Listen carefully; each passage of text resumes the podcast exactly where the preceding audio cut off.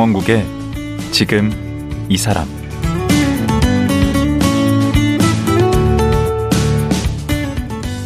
안녕하세요. 강원국입니다. 많은 노동자들이 건설과 제조업 현장에서 고되고 힘든 일을 하고 있습니다. 이런 현장 노동자들의 서름 중 하나가 노동의 대가를 제대로 받지 못한다는 것입니다. 특히 지방의 하 청 청년 노동자들은 저임금의 심한 차별 그리고 위험까지 감수하며 일하고 있는데요. 이러한 현실을 책에 담은 청년 용접공이 있습니다. 20살부터 12년 동안 용접공으로 일한 자신의 경험을 책 쇠밥 일지에 담은 천연우 작가입니다. 지금 만나보겠습니다.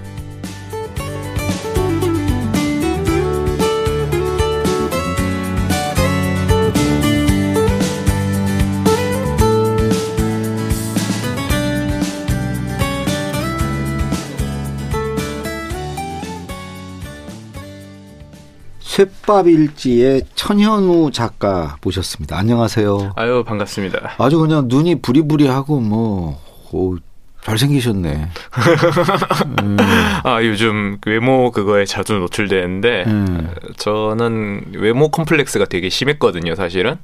왜요? 어, 아무래도 어. 그 이성한테 또 출될 그것도 없었지만은 음.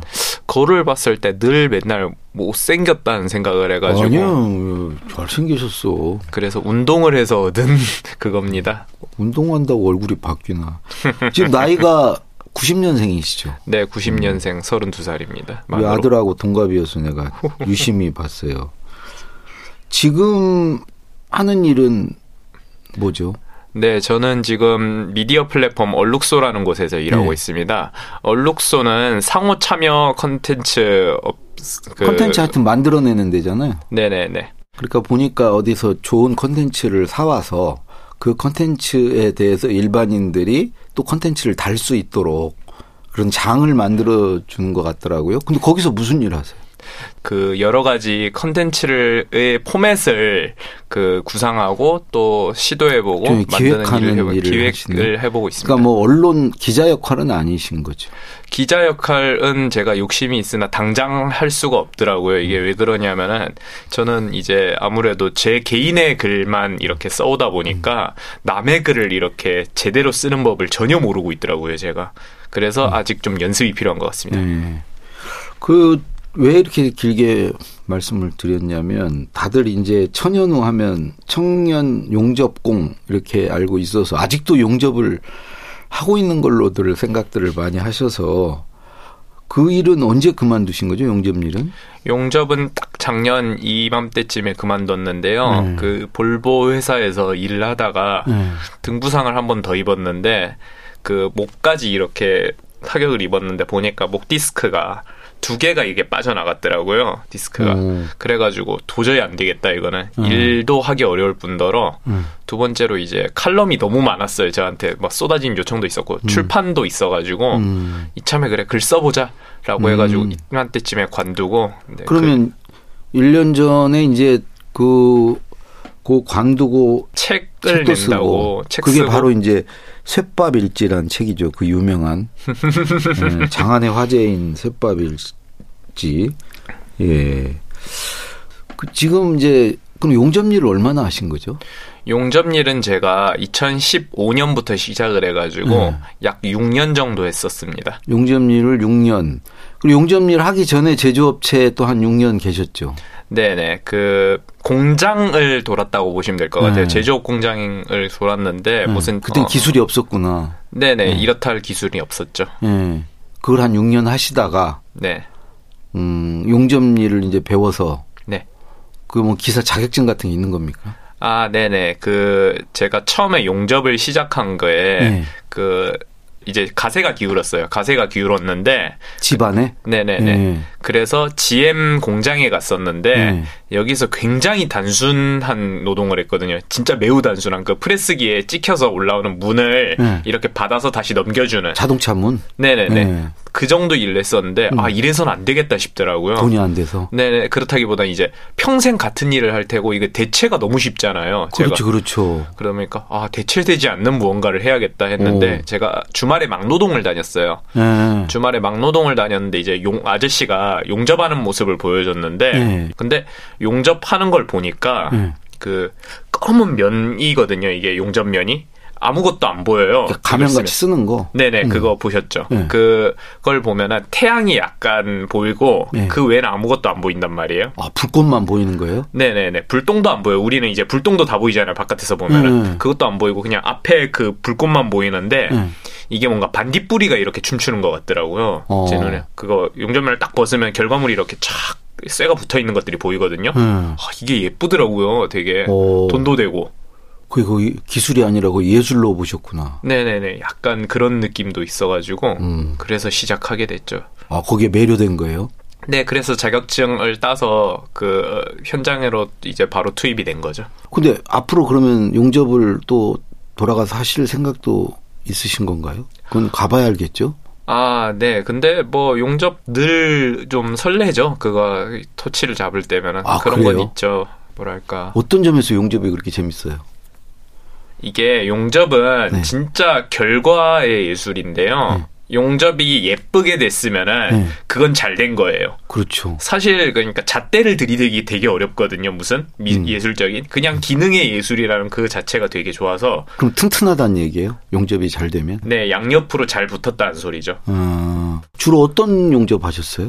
저는 이제 중공업 쪽에서 용접을 하다 보니까 CO2 용접이라고 있는데요. CO2? 네네. 이산화탄소요? 네, 그 조선소에서 하는 용접 아. 생각하시면 됩니다. 음. 스댕 그러니까 아, 스테인리스. 네. 네, 스테인리스 용접 그쪽으로 했었죠. 그 그렇게 이제 용접일 하면서 이제 그 그 책 제목 같이 쇠밥을 먹고 사시다가 지금 이제 글밥 먹고 사시는 거네. 이런 말 하셨더라고요. 쇳물의 말을 먹물에게 번역하는 사람이 되고 싶다. 쇳물들. 그러니까 이제 노동자들 얘기겠죠. 그런 먹물들에게 그 번역해서 전달하는 앞으로 역할을 하고 싶다.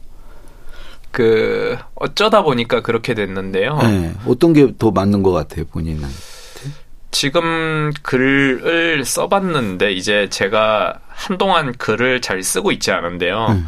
약간 제 얘기를 잘하는 능력은 있었던 것 같아요, 적어도. 음. 책이 나온 거 보니까. 음. 근데 남의 얘기 혹은 다른 이야기, 이런 것들을 제가 잘 쓰는지 좀 의문부호가 있고, 음. 그래서 그걸 잘 넘어가는 게 이제 글밥을 먹게 되는 이제 그 교도보가 되겠죠. 관문이 음. 되겠죠. 음. 네. 근데 내가 볼 때 자기 얘기 잘 쓰는 사람은 남의 얘기 더 잘 쓸 수 있어요. 자기 얘기 쓰는 게 제일 어려운데. 아. 네, 그걸 굉장히 잘 쓰시더라고. 그러면 남의 얘기는 쉽겠어요. 아직 지금 경험이 없으셔서 그런 것 같은데. 그, 지금 32살이신데. 네. 이 일은 지금 한 20살부터 하셨나요? 20살에 이제 첫 그 노키아 공장 있지 않습니까? 네. 노키아에서 처음으로 일을 하면서 이제 첫 발을 뗐죠. 그 그때가 언제 뭐였죠? 학생 신분이었을 텐데. 네, 전문대에서 방학을 할 때그 네. 그 우리 같은 경우 이제 공장 알바 같은 것들이 기본적으로 어느 정도 선택지가 네, 음. 있어요. 그 음. 지방 청년들이 저도 네. 몰랐는데 네. 지금 지방이라는 게 창원 얘기하시는 거죠. 네, 네, 네. 그 네. 경남권 을 말하는 경남권, 건데요. 여기서 네. 경남권은 그 특이하게 네. 휴학을 했을 때 어느 정도 이제 돈 되는 일에서 공장 아르바이트를 추가할 수가 있어요. 음, 그때 이제 그러면 2학년 때요, 전문대. 1학년 때도 방학 때 두 번 했고, 네. 그 다음에 2학년 때 현장 실습 나가서. 그때가 이제 처음으로 이제 노동을 시작한 거네요? 네, 제대로 된 게 이제 그때 처음이죠. 그 네. 전까지는 네. 띄엄띄엄. 네. 그 우리 천 작가 어린 시절은 어땠어요? 어린 시절이 어린 시절 어디서 보냈어요? 2년 동안 예. 마산에서 태어나서 예. 2년 동안 있다가 서울로 올라가서 7살 때 다시 낙향했습니다. 어, 어땠어요? 어린 초중고 시절은? 어린 시절하고. 초등학교 시절은 이제 좀 굉장히 불안했죠. 왜냐면은 제가 네. 그 초등학교를 다섯 번을 그 전학을 가요. 어, 왜요? 왜 그러냐면은 이게 가정사 문제인데 네. 아버지가 그 좀 그거에 바람을 좀 많이 피웠어요. 아, 이렇게 대놓고 얘기를 에, 바람을 음. 네, 에, 아버지가- 바람을 여러 번 피우셨나 보네. 네, 그래가지고 저는 이제 원래부터 음. 친어머니가 아닌 분한테 키워졌다가 제가 이제 책에선 심여사라고 표현했는데 음. 그분한테서 길러졌다가 음. 그 갑자기 친모한테 갔는데 음. 이것도 진짜 친모인지는 알 수 없는 사람한테 갔는데 아무튼 서류상 친모로 돼 있는 분한테 갔다가 음. 그분한테 좀 심하게 학대를 당했어요. 아이고 몇 살 때인데요 그때가? 그때가 이제 3학년에서 4학년 어. 시기인데요. 음. 4학년 시기 때 그래가지고 아 도저히 안 되겠다. 그래가지고 제가 자해를 해서 아버지를 데려온 온 다음에 음. 심여사한테 다시 가서 심여사하고 이제 쭉 컸던 게 이제 초등학교 5학년부터 쭉입니다. 어 주- 중고 이렇게. 네네네. 음. 어. 그 한마디로 뭐 통상 우리 하는 말로 불우했네요. 좀 그런 경향이 있죠. 오, 그런 경향이 아니라 굉장히 시- 심한데. 음. 그래서 이제 그렇게 어려운 시절을 보내시다가 이제 용접 기사가 되고 아까도 이제 용접 일은 되게 즐겁고 보람도 있는 일이라고 하시니까 그때부터는 좀 뭐가 피셨네. 어 완벽하게 폈다기보다는 돈은 어느 정도 이렇게 벌이가 됐어요. 그게 최저임금 선에서 올라가질 않습니다. 그 그러니까 월 어느 정도. 그 맨 마지막에 있던 회사 전에 이제 최장기 근속했던 회사가 2년 정도 있었는데요. 네. 거기서 한 월 200 받았는데 사실 월 200에 8시간 일하는 게 사실 저희 그거에선 저한테는 약간 꿈 같은 일이었거든요. 물론 이러면은 빚을 졌었기 때문에 제가 빚을 다 갚지는 못하고 여러 가지 아르바이트 같은 것들을 해서 채워 넣었죠. 그러네요. 월 200이면 최저임금도 안 되는 거 아니에요? 최저임금에다가 상여금 약간 준 겁니다. 음, 네. 근데 그 전에 그 용접일 하기 전에 또 사고도 당하셨더라고. 아, 그게 이제 제가 현장 실습을 나갔을 때였어요. 전문대 대학 시절에. 네네네. 네. 이게 2학년 2학기 때 현장 실습을 나가면은 그 학기 전부 다 A 플러스를 주거든요. 음. 그러니까 안 할 수가 없었기도 했고 네. 대부분 나가기도 했으니까 저는 이제 공장 알바 경험이 좀 있었으니까 음. 나름대로 짠머리를 굴려가지고 음. 어 대기업 하청이면 그래도 괜찮지 않나? 음. 라고 생각을 해서 했는데 아니었던 거죠. 음. 그러니까 거기 들어가보니까 처음부터 최저임금을 안 지키고 음. 최저임금 안 지키고 그 다음에 이제 업무에 투입이 됐는데 그 온도 400도 그 화학물질을 만드는 곳이에요. 음, 음. 에폭시라는 네. 에폭시란 화학물질을 쓰는 곳인데 이게 실온에 노출되면 금방 굳어요, 진짜. 어. 확 금방 굳어버리기 때문에 엄청 상온에다가 둬야 되는데 그게 한 400도쯤 되거든요. 어. 네, 400도쯤에 이렇게 들고 있는 통을 들고 가가지고 어. 부어서 이제 형틀에다가 넣고 그렇죠. 그걸 만드는 방식인데요. 네. 이게 무게가 50kg였어요, 통이. 어. 근데 제 몸무게가 50이었어요, 그 당시에. 오. 그러다 보니까 하다가 쏟아버린 거죠. 그 어디다? 경험이 없으니까 발목에요. 아이고. 네, 오른쪽 발목에 쏟아버렸는데 네. 아, 그 당시에 근데 감각이 별로 없어서 큰 일이 아닌 줄 알았어요. 음. 근데 통증 부- 느끼는 신경이 죽었나 보구나. 거기. 네네네 그 얘기를 하시더라고요. 저는 이제 잘 몰랐는데 음. 이제 이 2학년 그 그러니까 사고가 나고 음. 그 한 10분, 15분, 아 20분 정도 된 것 같아요. 음. 아무튼 그때 이제 병원으로 이송이 됐는데 음. 그 동네 병원에 갔던 거예요. 음. 동네 병원에서 그냥 항생제 이런 거 맞추고 음. 그냥 이도 화상이니까 좀 하면 낫는다 대충 이런 식으로 해서 음. 그거 보냈는데 음. 앞만 봐도 아닌 거예요. 어. 이게 이도 화산 감이 아니야. 응. 딱 봐도 막 응. 엄청 징그럽게 돼 있더라고요. 어. 상처 부위가. 그래서 봤는데 3도 화상이었고, 응. 야, 너 이거 조금 더 들어갔으면 진짜 발목 잘났다. 어. 근데. 큰 병원 가보니까? 네네네. 어. 그래서 이거 그냥, 어떻게, 그냥 들어 누워라, 이거. 그 산재 아니에요? 산재 처리를 안 했죠. 왜요? 안 해줬어요? 네. 그러니까 어떤 식이냐면은, 이게 공상 처리도 안 한 셈인데, 그 공상 처리라는 방식이 있어요. 음. 산재 처리가 계속되면은 음. 그 입찰의 불이익도 있고 그리고 음, 그 업체가 네, 네 애초에 하청이 원청한테 그런 식으로 누를 끼치지 못하도록 설계가 돼 있기 때문에 아. 이 인맥으로 이렇게 이어져 있는 거라서 음. 그렇게 못하게 돼 있어요. 사실상 시스템, 과는 별개로 그렇게 못하게 만드는 그 무언의 압박이 있는 건데요. 음. 그래서 공상 처리를 하는데 공상 처리란 게 뭐냐면은 병원에 입원 오케이 대신 내가 지갑에서 나간다 그렇게 음. 생각을 하는 거예요. 음. 근데 그 지갑은 그래도 그, 그 상사 네네 그 네. 사장님이 그냥 사장님, 다 내는 거죠. 개인 돈으로 네네 음. 개인 돈으로 처리하고 그 앞에 이제 회사들 가보면은 다 무죄 뭐 며칠 있거든요. 음. 무죄는 바뀌지 않는 거죠. 아 그러면 겨우 그냥 병원비만 내준 셈이네. 네네 병원비 한 번 내주고 끝낸 거죠. 음. 뭐 사장님 입장에서는 그렇게 생각하지 않나 싶어요. 잘한 거예요? 아니요 그렇다기보다 양심적인 거예요. 매우 비양심적인데 음. 사장님 입장에서는 아 첫날이 이렇게 재수 없게라고 생각했을 것 같아요. 아. 그러니까 그런 말도 안 되는 태도가 나왔죠. 지금은 괜찮으십니까? 네, 좀 보기 흉한 흉터가 생기긴 했는데 아. 뭐 어떡하겠습니까? 아프진 않아요. 음. 그 뒤로 이제 용접일 할 때는 그런 위험은 없, 없나요?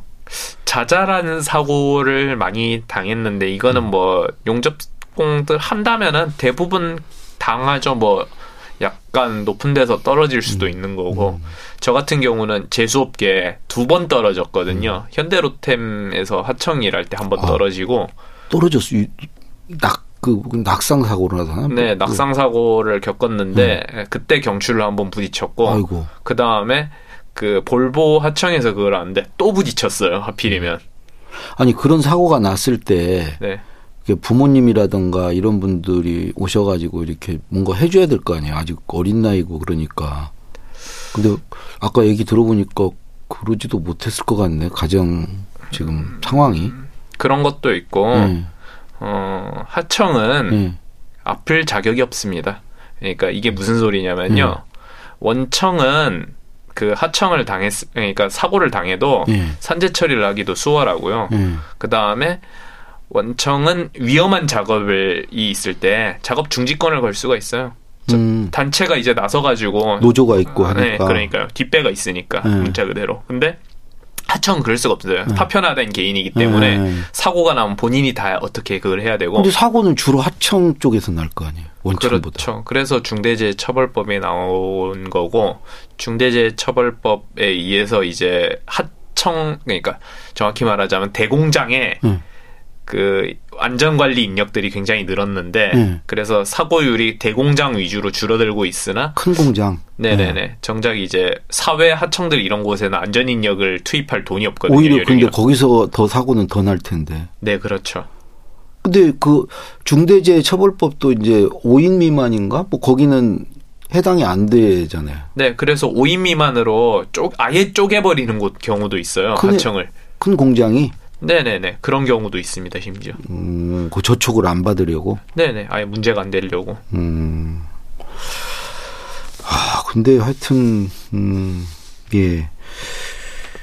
그 이제 쇠밥 일지 얘기를 좀 할게요. 그 근데 이 책은 어떻게 해서 집필을 하게 된 거죠?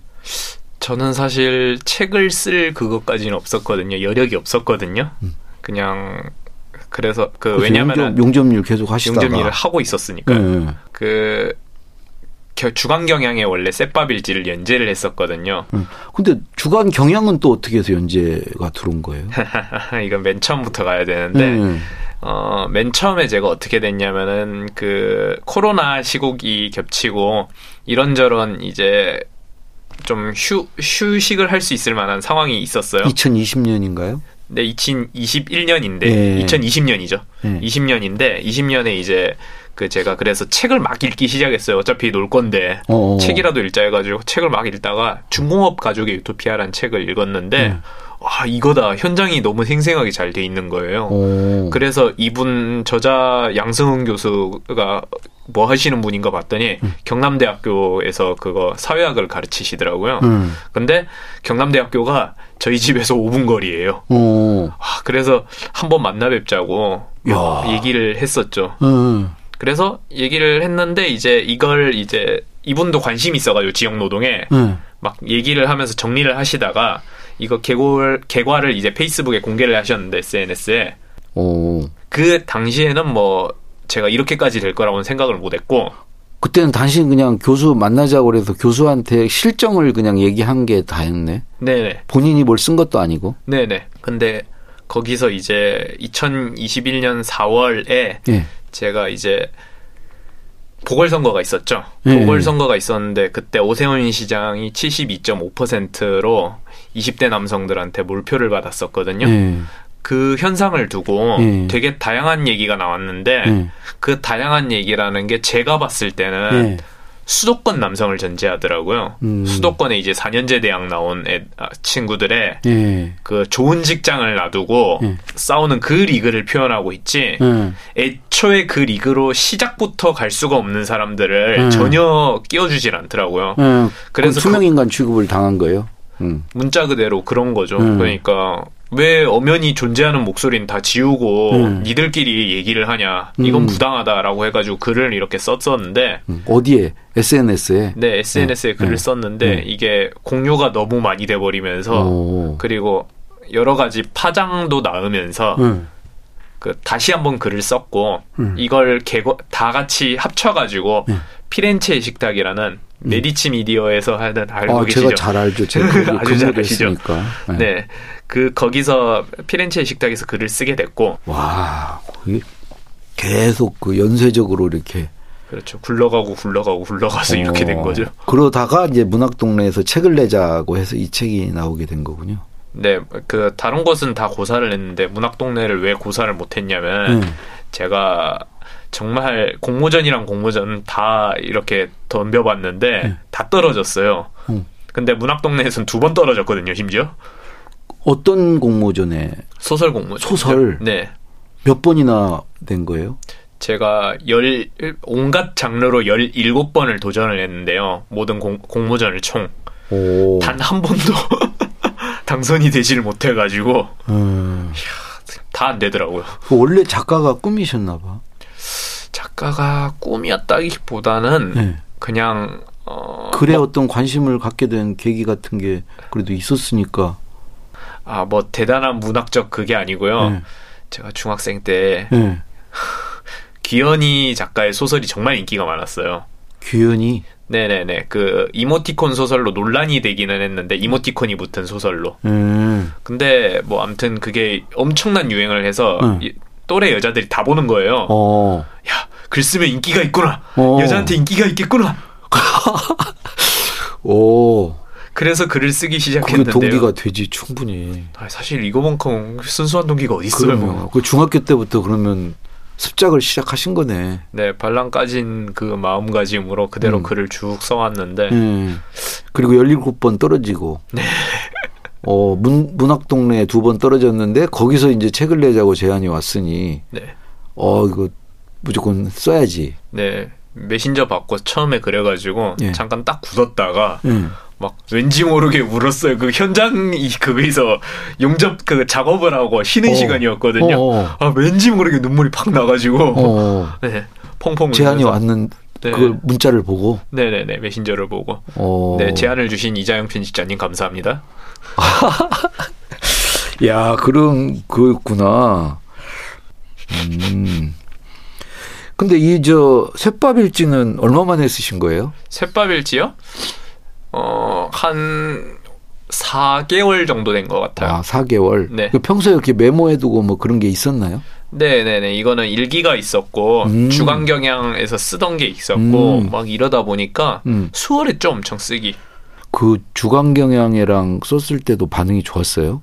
첫처 음에 나왔을 때그 네. 그 주간 경향에서 1등을 했었던 걸로 기억해요. 아 무슨 조회수 같은 거? 네네네. 그 음. 이후로도 몇 번 1등을 했었던 걸로 봐서 그냥 사회에서 그런 목소리를 원했던 것 같은데. 아 기다리던 참여에 나온 거구나. 네.